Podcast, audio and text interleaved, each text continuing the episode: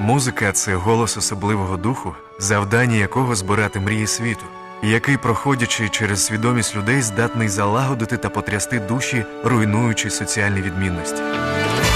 Запрошуємо до програми Світла музика Прем'єра. Щиро вітаємо усіх слухачів і всіх е, потенційних глядачів цієї програми в студії Світлого Радіо, народна артистка України Оксана Володимирівна Білозір. Вітаємо, Оксана Володимирівна. Вітаю, вітаю. Рада бути у вас і рада привітати всіх, хто зараз з нами. І раді знову бачити в нашій студії. Е, Пані Оксана порадує вас е, новими творчими доробками, новими піснями. Ми їх трохи представимо. Це світла музика прем'єра. І на світлому радіо це дійсна прем'єра. Хоча пані Оксана вже їх співає в концертних програмах, в своїх турах. Не знаю, трохи напевне, от про е, останні місяці, можливо, тижні вашого життя, вашої діяльності. Я так трохи в інтернет загуглив на Оксану Білозір. Показало, що ви були в Сполучених Штатах е, з концертами також нагадували там про про Україну. Розкажіть в кількох так, словах це... про враження. Дякую, дякую, що слідкуєте. Мені приємно. Е, звичайно, це були непрості поїздки. Це була така зустріч з українцями. І моя мета це була об'єднати українців, тому що нас там дуже багато в Сполучених Штатах Америки. Зараз дуже багато нових прибулих наших українців, які біженці від війни. І, е, звичайно, їм дуже важко адаптуватися, нове середовище. Е, так само є, утворюється дуже багато асоціацій. Вони утворюють, бо це дієві люди виїхали, і вони намагаються себе і триматися е, вкупі, і так, діяти разом. Ем, ну от власне моя поїздка наполягала головна мета в тому, щоб їх по містах об'єднувати, тому що вони собі в своєму містечку, де вони опинилися, наприклад, об'єднуються з українцями, які там сталою діаспорою, які там є, або родичами, які там виїхали раніше, і не знають про українців, які можуть жити там 100 кілометрів, 100 миль від них. Тобто моя мета була я так е, утворити таку мережу. Ланцюжок е, такий. Такий ланцюжок, так, де я через цей ланцюжок їх поєднувала. Тому що було так: я приїхала в одне місце, провела зустрічі в одному місці. Те місто мене відправляло в наступне місто. Наступне місто мене переправляло на наступне місто. І таким чином це був такий ланцюжок, де вони одне одного пізнали, одне з одними познайомилися, е, запланували спільні дії, запланували спільні акції, діляться досвідом хороших добрих справ, е, в основному волонтерської діяльності, ну позиціонування української діаспори в Сполучених Штатах Америки. Це дуже важливо. Це чутливо дуже для е, нас, для України, тому що ті ці люди, українці, які там опинилися, їм так само хочеться якось долучитися. До нашої перемоги. Вони не можуть безпосередньо впливати, але вони можуть впливати своєю позицією, своїм голосом Ем, в Сполучених Штатах Америки себе позиціонувати через фестивалі, через круглі столи, через е, якісь політичні події, акції, які вони проводять підтримку України, тому що наші українці, які вже там є громадянами Сполучених Штатів Америки, вони мають доступ до сенаторів, до конгресменів. Е, хочу вам сказати, що там дуже легко зустрітися із сенатором своїм, із конгресменом У нас набагато важче в Україні знайти свого депутата і з ним про щось домовитися. В основному ми там листами, а там вони насправді зустрічаються і вони можуть доносити інформацію, ту, яку потрібно Україні. Але Україна абсолютно не має ніяких контактів і навіть не має завдань, не ставить перед собою як держава. Е, контактувати з українцями, які проживають за кордоном. Ну за такою поверхневою інформацією нас за кордоном більше 20 мільйонів. Більше ніж 20 мільйонів це можна рахувати половина живе українців в Україні, а половина за її межами. І е, сьогодні немає жодного органу у нашій державі, у нашій владі, жодного, який би мав пріоритет, виключно одни, один пріоритет це контактувати із нашими українцями, які знаходяться за кордоном, об'єднувати їм їх, допомагати їм. А є різні ключові питання, які можуть бути взаємовигідні і цікаві, і фактично потенціал нашої діаспори, представництва нашої держави через українців, громадян України, які стали біженцями від війни. Е, ми ніяк не застосовуємо абсолютно. І це, це дуже погано. І тому я, в силу того, що я через мистецтво, через культуру я маю можливість зустрічатися з людьми, маю можливість під час цих зустрічей донести ту інформацію, яка потрібна сьогодні. Можливо, десь налаштувати, направити, дати якісь правильні ідеї. Одним словом, моя поїздка в Сполучені Штати вона була дуже багатогранною. І одним із ключових моментів, е, які були там, які я хочу зараз відзначити, це те, що е, в Чикаго уже 40 років існує комітет, україно-американський комітет е, голодомору як геноциду українського народу 32-33 років. І якраз в вересні місяці, з 15 вересня, я тоді там якраз перебувала з 15 вересня, саме з Чикаго, саме з організації цього комітету е, україно-американського, і почався рух по цілому світу ем, розповідей і правдивої, чесної, раніше замовченої історії про геноцид українців 32-33 року.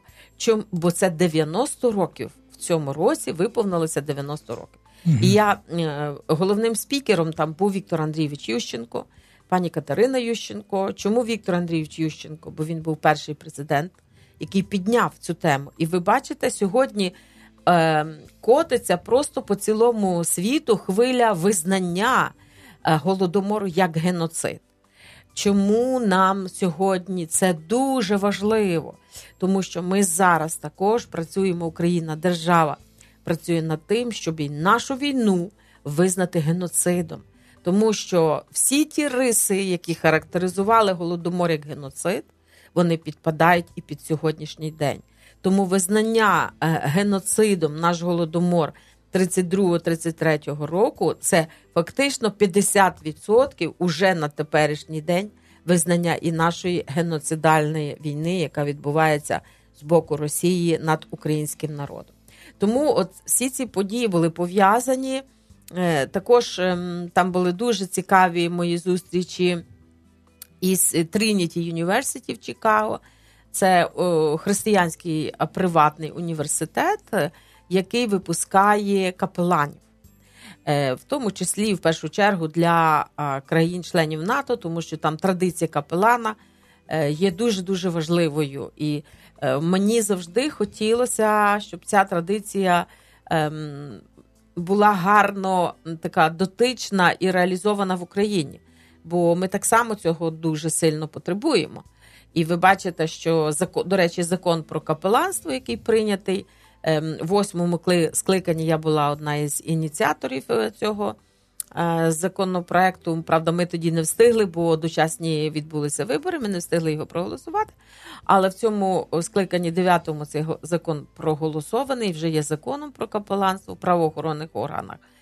От і нам потрібні фахові капелани, тому що психологи психологи не дуже підходять до цієї ролі. Мають бути військові капелани.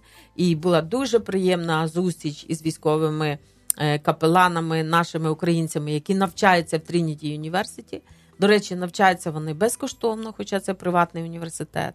Тобто ми мали велику гарну зустріч в Трініті Юніверситі із е, професорсько-викладацьким складом, із ем, е, студентами, які там є. І мені приємно повідомити, що незважаючи на це, що це приватний університет, і там дорого коштує навчання. Тим не менше, на сьогоднішній день 350 капеланів з України вже е, за за контрактом відібрані для е, фахового навчання, і в тому числі жінок-капеланів, що дуже важливо, тому що ми знаємо, що у нас 45 тисяч офіційно військовослужбовців наших воїнів це жінки.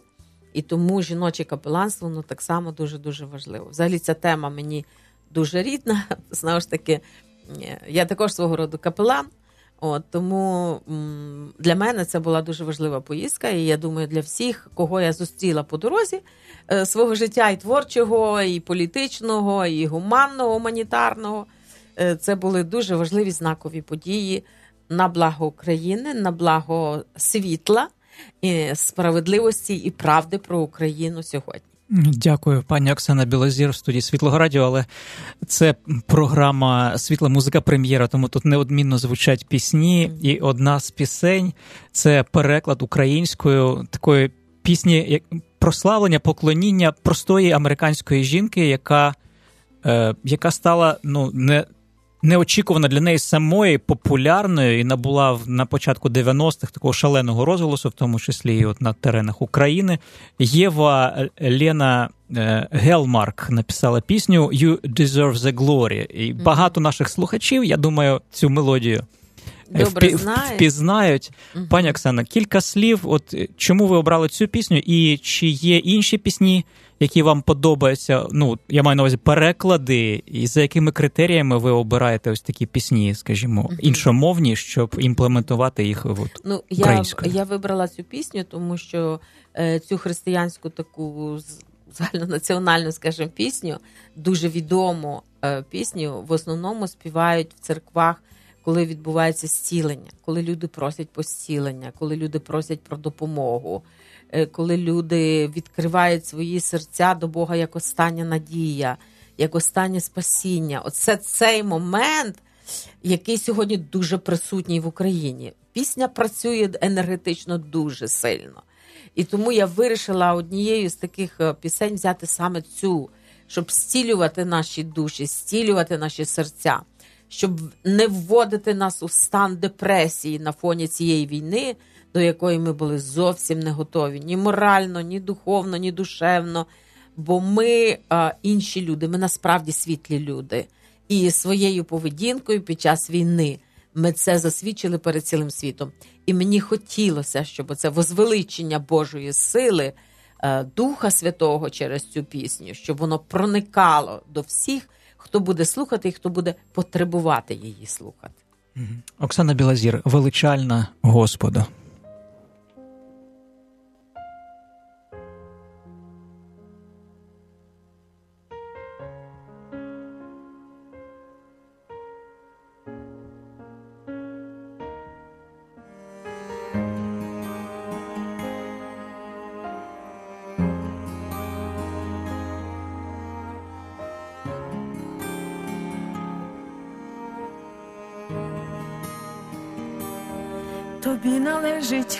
Хвала і слава, піднесімо свої руки, прославимо святе ім'я, тобі належить хвала і слава, піднесімо свої руки прославмо святе ім'я, бо ти є цар, чудні речі робиш нам, ніхто не є такий, як ти, ніхто не є такий, як ти, бо ти є цар, чудні речі робиш нам, ніхто не є такий, як ти. Ніхто не є такий, як ти.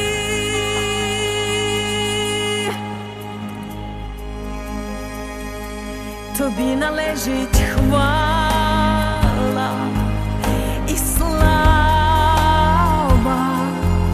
піднесімо свої руки, прославмо святе ім'я, тобі належить хвала.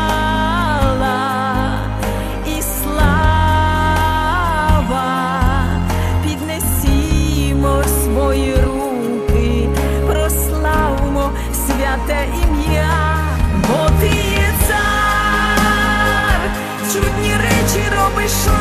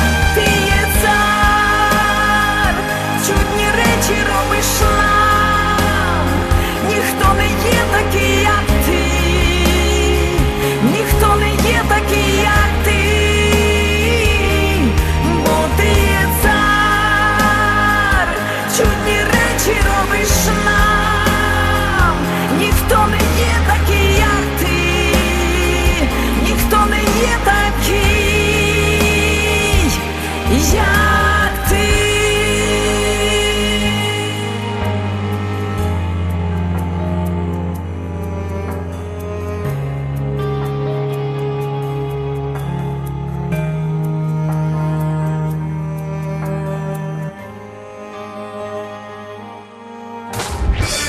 Світла музика. Прем'єра. Студії Світлого Радіо народна артистка України Оксана Володимирівна Білозір. Це була пісня Єви Лени Гелмарк «You Deserve the Glory».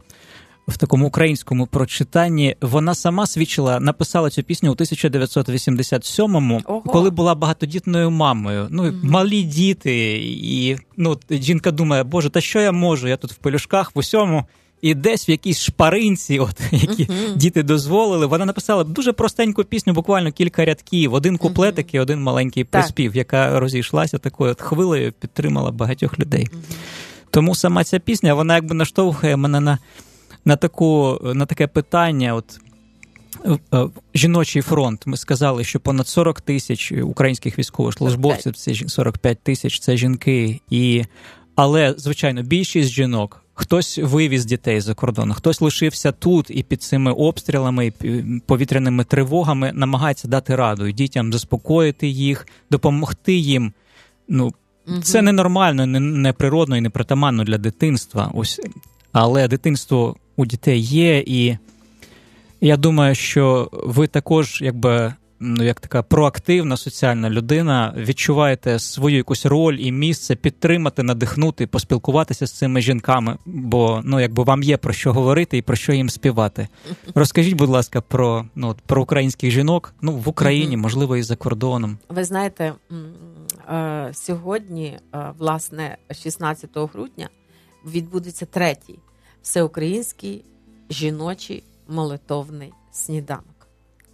Ми його започаткували е, напередодні нашої війни, якби відчували, що потрібно нам, жінкам, збиратися для того, щоб говорити про хороше, про світле, про радісне, дбати про своїх дітей, е, бути мотиваторами для своїх чоловіків.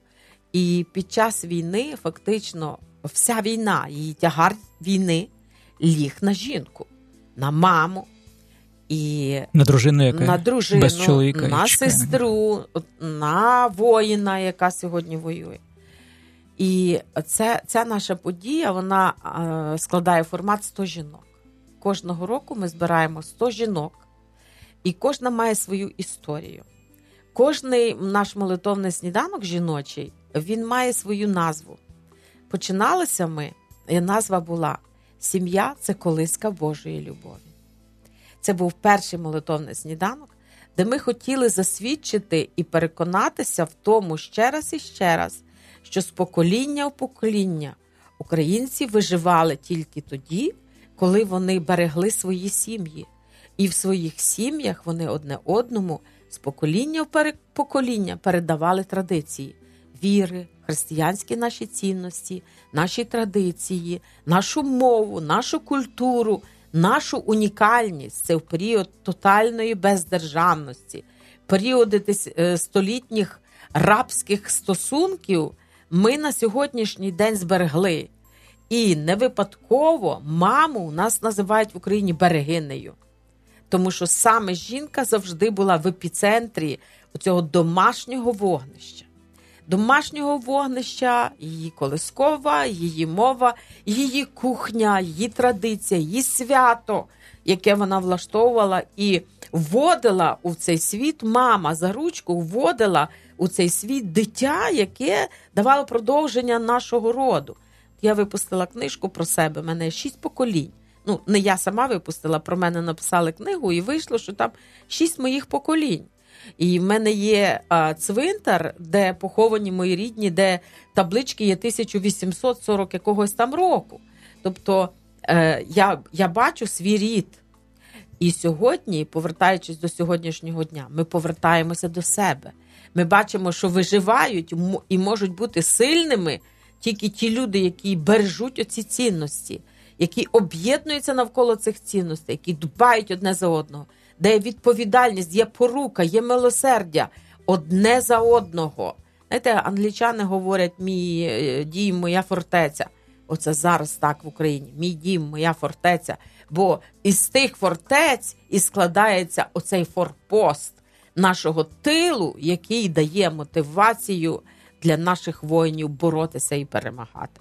Тому е, діти, е, наш сьогоднішній молитовний сніданок буде називатися Втрачене дитинство реалії війни. І мої спостереження є такими, що сьогодні діти нас вчать. Сьогодні проявилася оця чистота дитячої свідомості, яка часом вражає і дивує своєю мудрістю, ясністю бачення перспективи, як не парадоксально це звучить. Я зустрічаюся за кордоном з багатьма, зустрічалася і зустрічаюся з багатьма жінками, які вивезли своїх діток. Уже скільки часу пройшло, у дітей є одна мрія. Знаєте, яка? Як ви думаєте, яка? Повернутися додому. Повернутися додому. Мама може думати інакше. Тут краща освіта, тут спокій, тут дитина може якось себе може реалізувати в житті. Дітям це не цікаво по великому рахунку. Вони всі хочуть додому. Вони хочуть повернутися в той світ, який для них рідний. І от діти це відчувають як ніхто. Знаєте, як малесеньку е, квіточку, яка тільки починає рости, от ти її пересаджуєш кудись, а вона а вона болить, та? Вона, вона хворіє. От так само діти вони хочуть повернутися до свого ґрунту, до свого роду, до своїх рідних, близьких, до своєї вулиці, до своєї школи, до своєї вчительки. І це прагнення з роками не гаситься. Тому о, діти нас сьогодні можуть дуже багато навчити. І, І вони це роблять. Мало того, ми ж, знаєте, взагалі, е, я колись вичитала таку фразу, і вона правдива. Е, ця фраза, що е, діти це наші вчителі. Сьогодні воно проявляється. Діти це наші вчителі. От в мене є пісня дуже гарна. Вона, я знаю, що вона зараз у нас теж стоїть, ми можемо її поставити, цю пісню. Вона називається Коли ми разом. Коли мені приніс один наш науковець, видатний академік, зовсім не композитор, не співак, не має ніякого відношення до е, мистецтва, а є науковець-полоніст, якого просто вібрує душа і генерує от таку музику душі, як можна сказати. І він мені приніс цю пісню. Він там бачив трошки свій внутрішній світ. А я прочитала це як е, співачка, я його прочитала набагато глибше. Я його прочитала в контексті оцього прагнення бути разом. Сьогодні, як ніколи, це прагнення є воз'єднатися сім'ям, повернутися додому. Мені хочеться, щоб оце світло цієї пісні не засмічувало наші чисті світлі наміри. Давайте послухаємо Оксана Білозір, коли ми разом. Слова і музика Ростислава Раджисевського.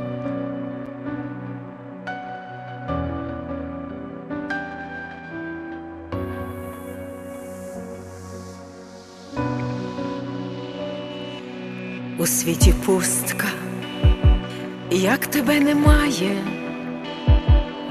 і світ німіє, коли ти мовчиш, лише тоді душа моя співає, як ти зі мною до зірок летиш, відчути щастя піднебесній тиші, тоді вдається,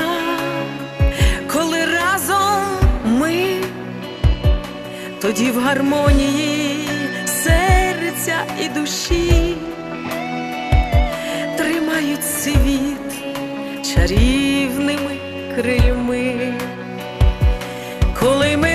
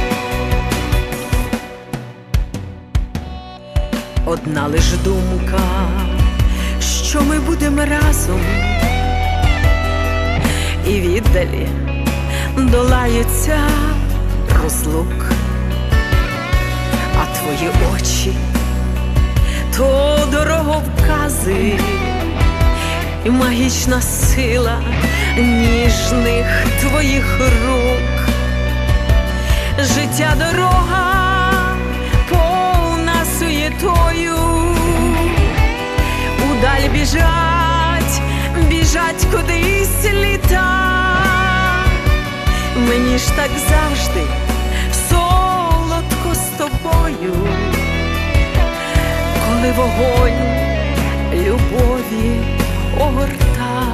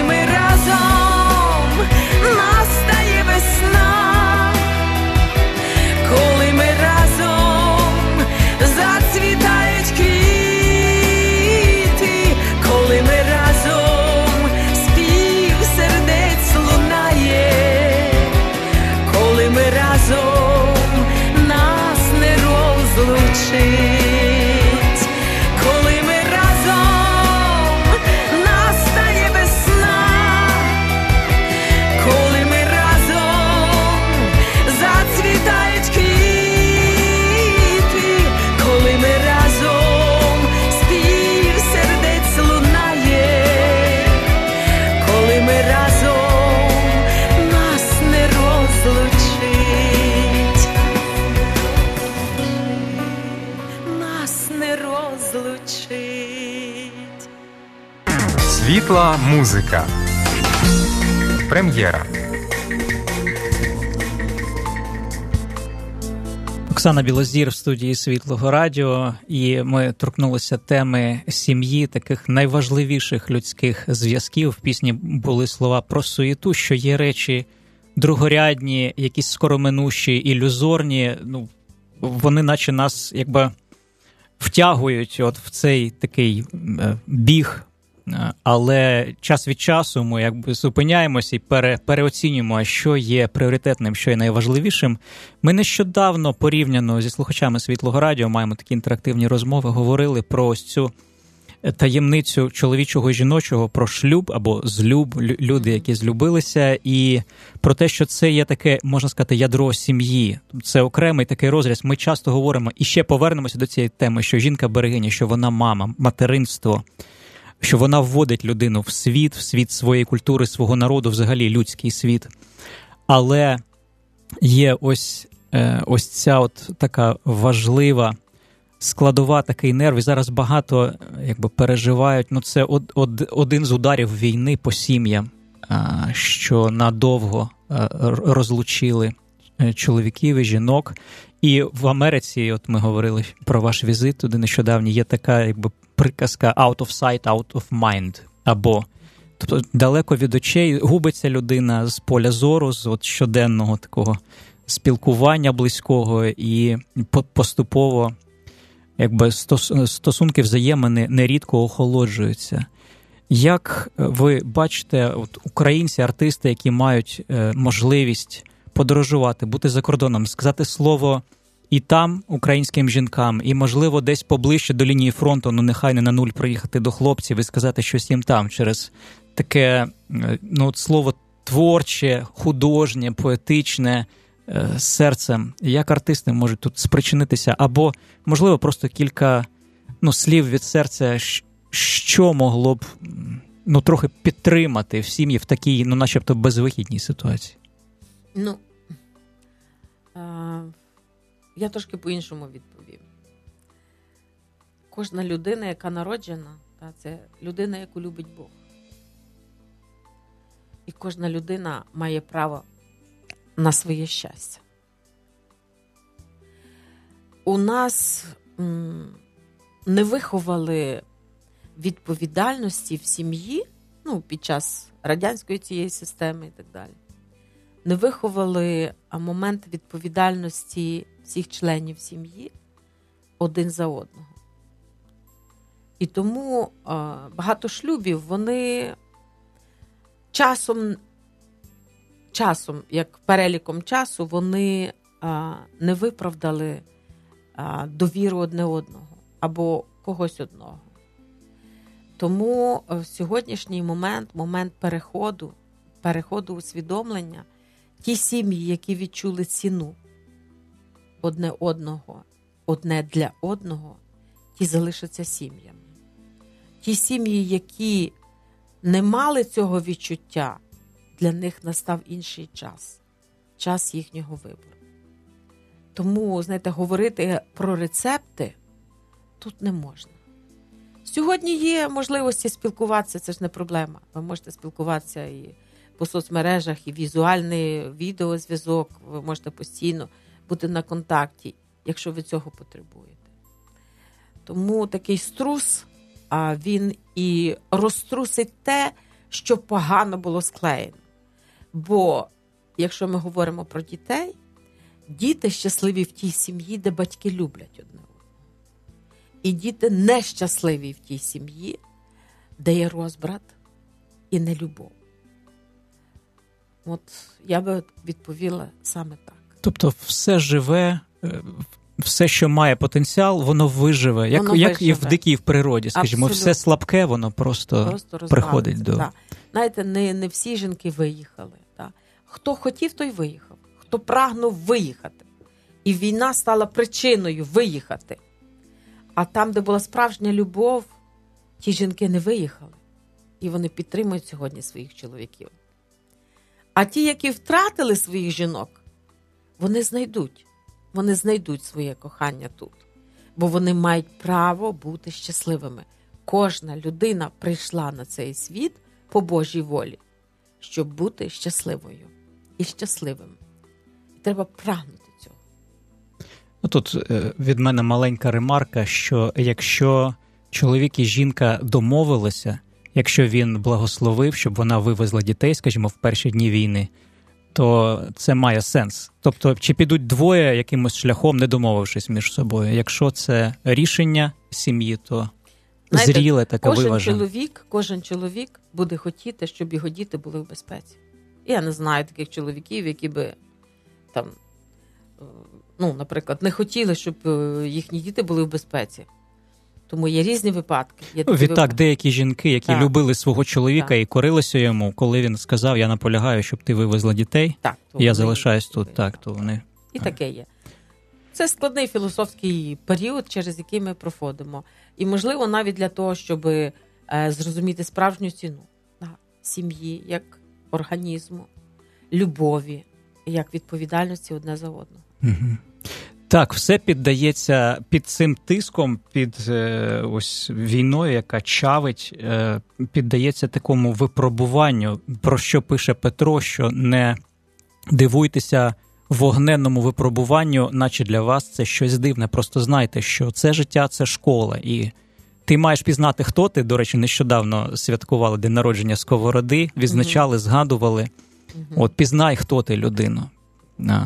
І відтак все тут може бути. Ну, я маю на увазі, от е, сьогодні, перш за все, пісня, мистецтво може бути е, таким засобом, е, такими ліками або озвучуванням ось цього пошуку себе, свого місця в усьому цьому. І на як- рівні інтуїції, на рівні образів. Пісня в однієї людини викликає один такий світоглядний ряд, да? або образний ряд, в іншої інший. Кожен собі візьме те, що йому бракує. Важко говорити про пісню, про творчість, якби в прозі. Менше з тим, я так бачу, що ви не людина готових рецептів, а більше серцем, як жінка, до всього підходите. І що для вас от українська пісня? Тобто є пісня українською, зараз це на часі. Багато людей кажуть, навіть дописи там, якийсь вірш. Людина каже, просто не можу зараз от, е, російською мовою нічого не сприймаю, не читаю, просто про- проскролюю все, що в інтернеті трапляється. Це один момент. А от саме на вашу думку, українська е, не просто пісня українською мовою, а українська пісня, яка зараз на часі. е, Як ви це Дуже відчуваєте? філософське питання. Так, так. Ти мені цілий час задаєш. Е, Справа в тому, що в нас в Україні е, зараз відбувається дуже цікавий. Е, ну, Я це світоглядно бачу. е, Такий цікавий процес. В нас дуже багато було зросійщених українців. тобто не росіян етнічних, а саме з російщених українців, які жили в певній системі координат, які нав'язувала нам попередня тоталітарна держава, і ціле не одне покоління виросло, маючи українські корені.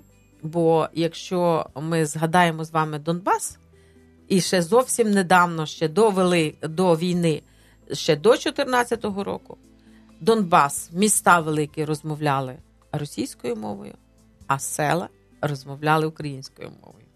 Це я вам відповідально кажу, як людина, яка їздила і мала можливість це бачити і спілкуватися. Тут в студії було був гурт Божичі, які збирають етніку, Так. фольклор, і вони презентували цілий диск, альбом таких е, старовинних українських пісень, які зібрали саме вони якимись байдарками подорожували по старих селах, які були на річках, саме в Донбасі. Так, так, Донбас е, це було українське абсолютно. Ну, якби Донбас, ми знаємо, що це було дико, дике поле, куди відправляла Катерина козаків. Ну, козаки це носії українського етносу. Тому там їхні нащадки е, якби були. Так? Е, тому дуже багато людей сьогодні намагаються віднайти свої корені і е, повернутися до них. Бо скільки в мене було різних історій, коли такі е, багаті люди, які спілкуються все життя своє українською мовою, російською мовою, тут в Україні живуть і творять українську ідею, скажімо так, все. Вони кажуть: от моя бабуся спілкувалася тільки українською мовою. От моя бабуся, мій, моя, моя родина вся. Тобто зараз ми повертаємося до себе, і пісня вона створює певне енергетичне коло. Бо дивіться, як цікаво, я наведу приклад. Наприклад, е, в мене є пісня Ой, зелене жито зелене В репертуарі. в Так. репертуарі українська народна пісня. Коли ми з вами говоримо Ой, зелене жито зелене, ми відразу бачимо, що поле. Поле. Потім ми бачимо комбайни. Да? Нам не треба про це розказувати. Ми в уяві це відразу бачимо.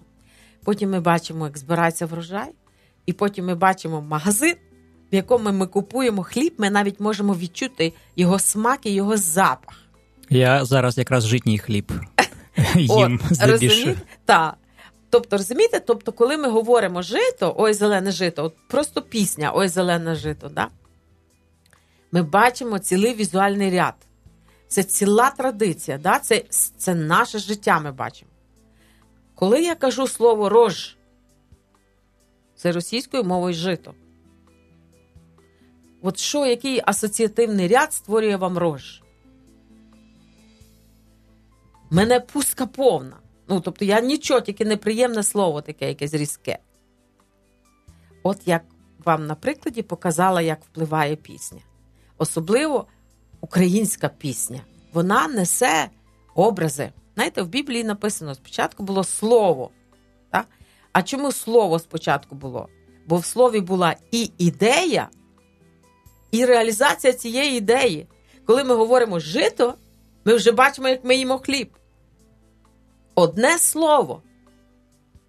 Або ми бачимо, що його засіяти поле. А от рож, наприклад, мені нічого не говорить. От мені цікаво би було послухати росіянина, що б він мені відповів, коли б він почув, е, ну, який асоціативний ряд, якщо в нього взагалі створюється асоціативний ряд на якийсь. У нас тут, в Україні, на цій Божій землі, це ж апостольська земля. Ми ж забуваємо про це казати, що ми одна з небагатьох апостольських земель, тому що улюблений апостол Ісуса Христа був делегований ним сюди, на ці землі, для того, щоб їх що освятити. І Андрій Первозванний тут був і освячував цю землю. Ми апостольська земля. Чому Ісус направив сюди свого апостола?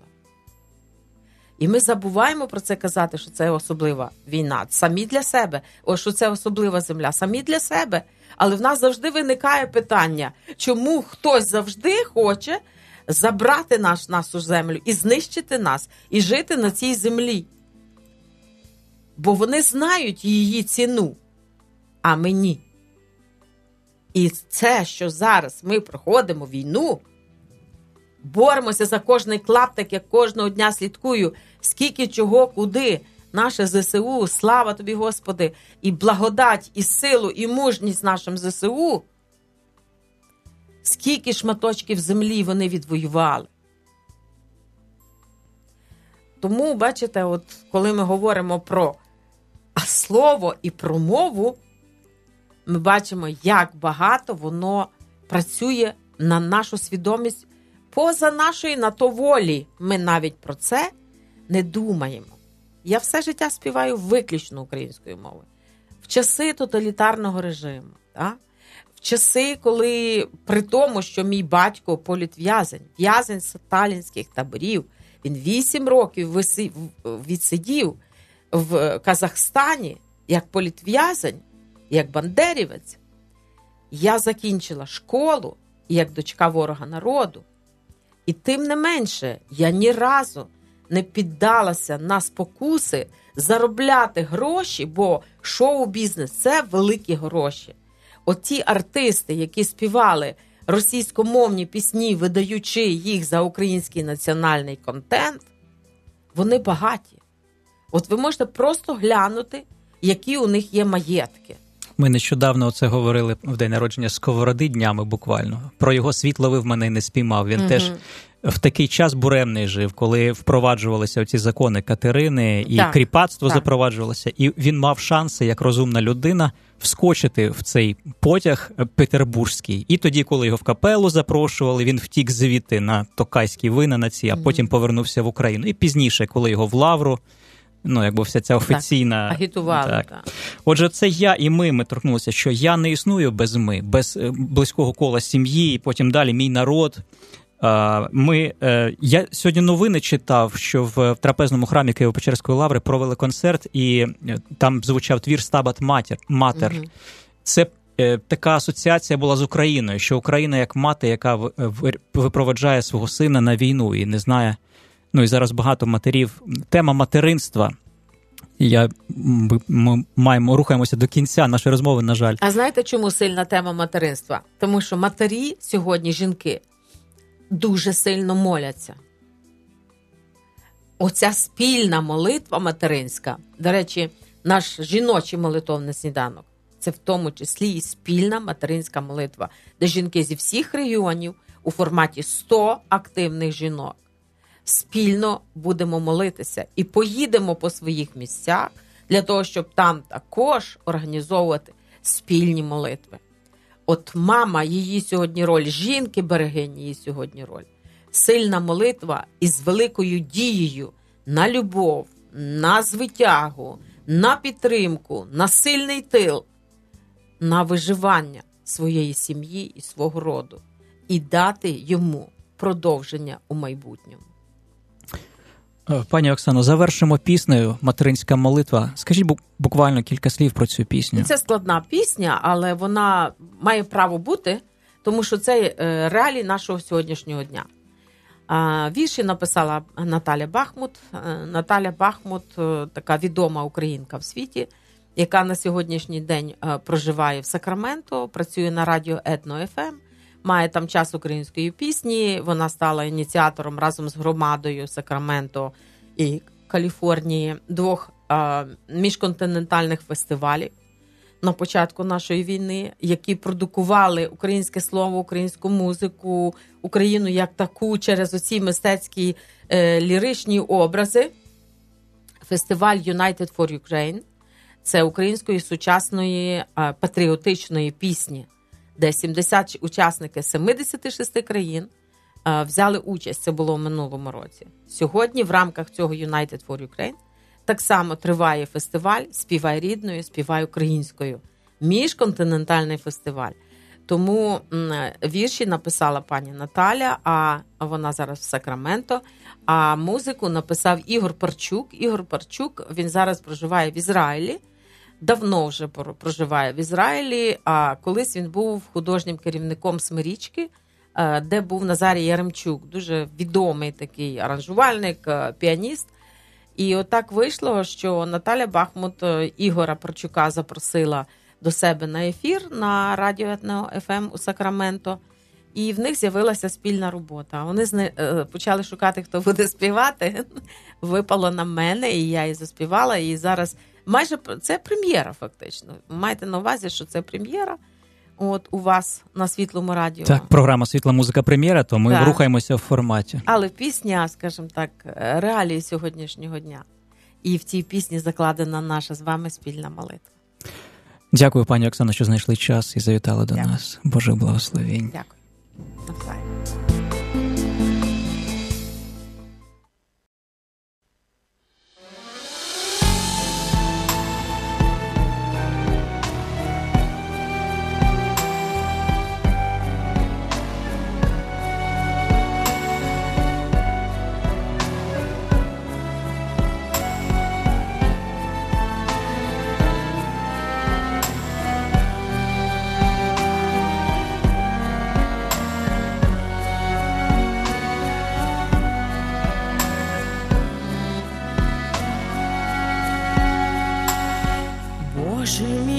Мій, подивися, ріки сліз розлилися, молиться Україна за доньку і за сина, що її захищають, кров свою проливають, за неї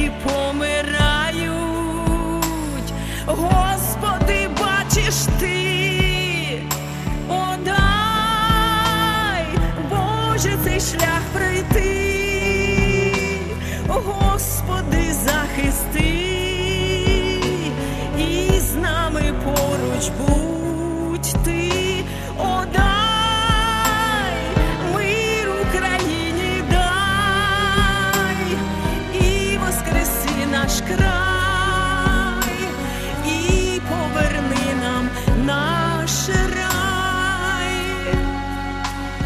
зранена у руїнах, матінка Україна, довіривши все Богу, іде на свою Голгофу, йде на війну за волю, за українську